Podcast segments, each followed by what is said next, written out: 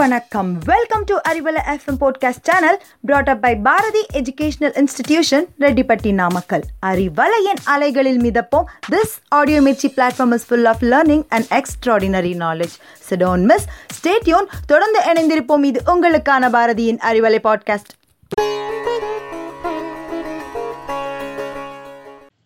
அறிவலையின் அனைவருக்கும் வணக்கம். படிக்கப்படாத புத்தகம். கவிதையின் தலைப்பு. என் மதிப்பிற்குரிய முனைவர் சங்கீதா அவர்களின் படைப்பு. என் நூலகத்தில் ஒரு நாள் படிக்கப்படாத புத்தகம் ஒன்று என்னிடம் பேசியது பரிவாக. என்னை படியேன். நான் உயர்வான தாளில்தான் உருவாகியுள்ளேன். நல்ல மையில்தான் அச்சிடப்பட்டுள்ளேன். என்னுள் உள்ளவை உன் அறிவை வளர்க்கும் உன்னை உயர்த்தும் என்றது. அதெப்படி? நீயா என்னை வழிநடத்துவது?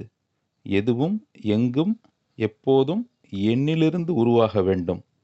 விழாவிலிருந்து உருவான ஏவாள் போல என்றதும் புத்தகம் கூறியது. கொடுத்து விடேன் என்னை தயவு செய்து யாருக்கேனும் பரிசாகவோ பொருளாகவோ எதற்கும் இணங்கவில்லை நான். எது எதுவோ கூறி அந்த அறிவு புதையலை இறுதி வரை நான் தொடவே இல்லை.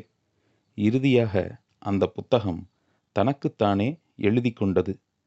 சொல்லடி சிவசக்தி சுடர்மிகும் அறிவுடன் என்னை ஏன் படைத்தாய்? இந்த கவிதையை வாசித்தவுடன் சிந்திக்கத் தொடங்கினோம். திடீரென்று வள்ளுவனின் குரட்பா நினைவுக்கு வந்தது. செல்வத்துள் செல்வம் செவிச்செல்வம் அச்செல்வம் செல்வத்துலெல்லாம் தலை.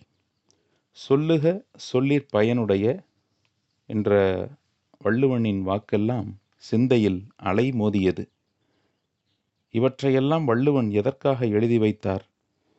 உரையாடலின் உயர்வை விளக்குவதற்காகவே எழுதி வைத்தார் என்று தோன்றியது.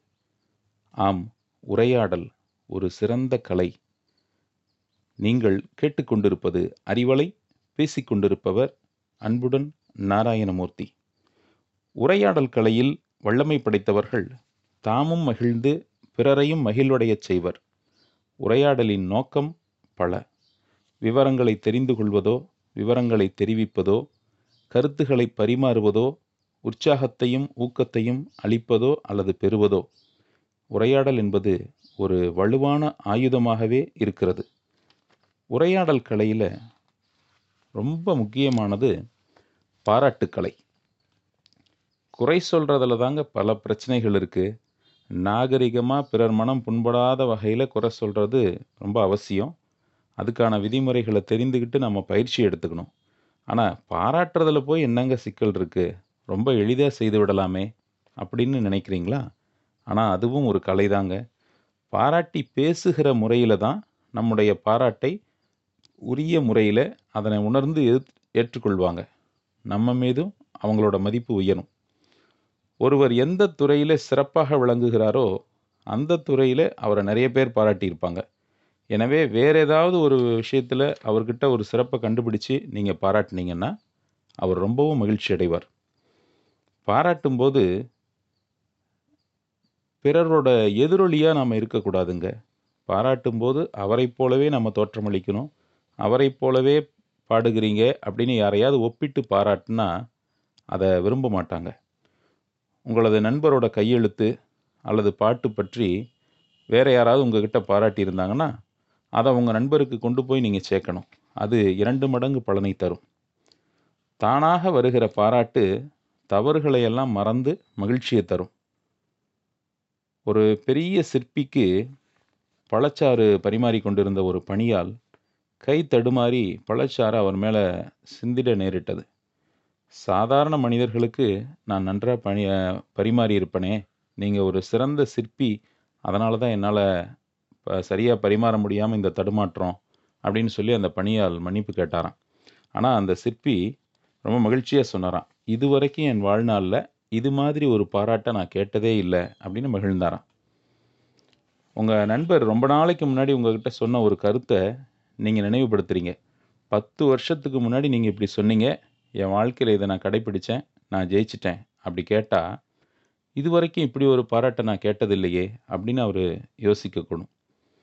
மிகைப்படுத்தி கூறப்படும் பாராட்டு பலருக்கு ஏற்புடையதாக இருக்குது ஏதோ அரசியல்வாதிகளுக்கு வேண்டுமானால் அதை பிடிக்கலாம். ஏதோ எதிர்பார்த்து பேசுகிற மாதிரி கேலி செய்வது போல பாராட்டெல்லாம் இருந்தால் அது எதிர்மறையான விளைவுகளை தான் ஏற்படுத்தும்.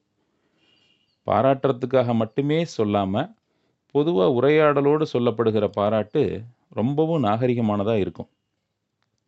ஒரு நன்றாக சமையல் செய்யக்கூடிய பெண்மணியை பாராட்டணும் அப்படின்னா நீங்கள் செய்கிற தேங்காய் பாயசம் ரொம்ப நல்லா இருக்குது அப்படின்னு சொல்கிறது ஒரு விதமான பாராட்டு. ஆனால் அதுக்கு பதிலாக நீங்கள் எப்படி தேங்காய் பாயசம் செய்கிறீங்க எனக்கும் சொல்லிக் கொடுங்க அப்படின்னு நீங்கள் கேட்டிங்கன்னா அதுதான் மிகச்சிறந்த பாராட்டாக அமையும்.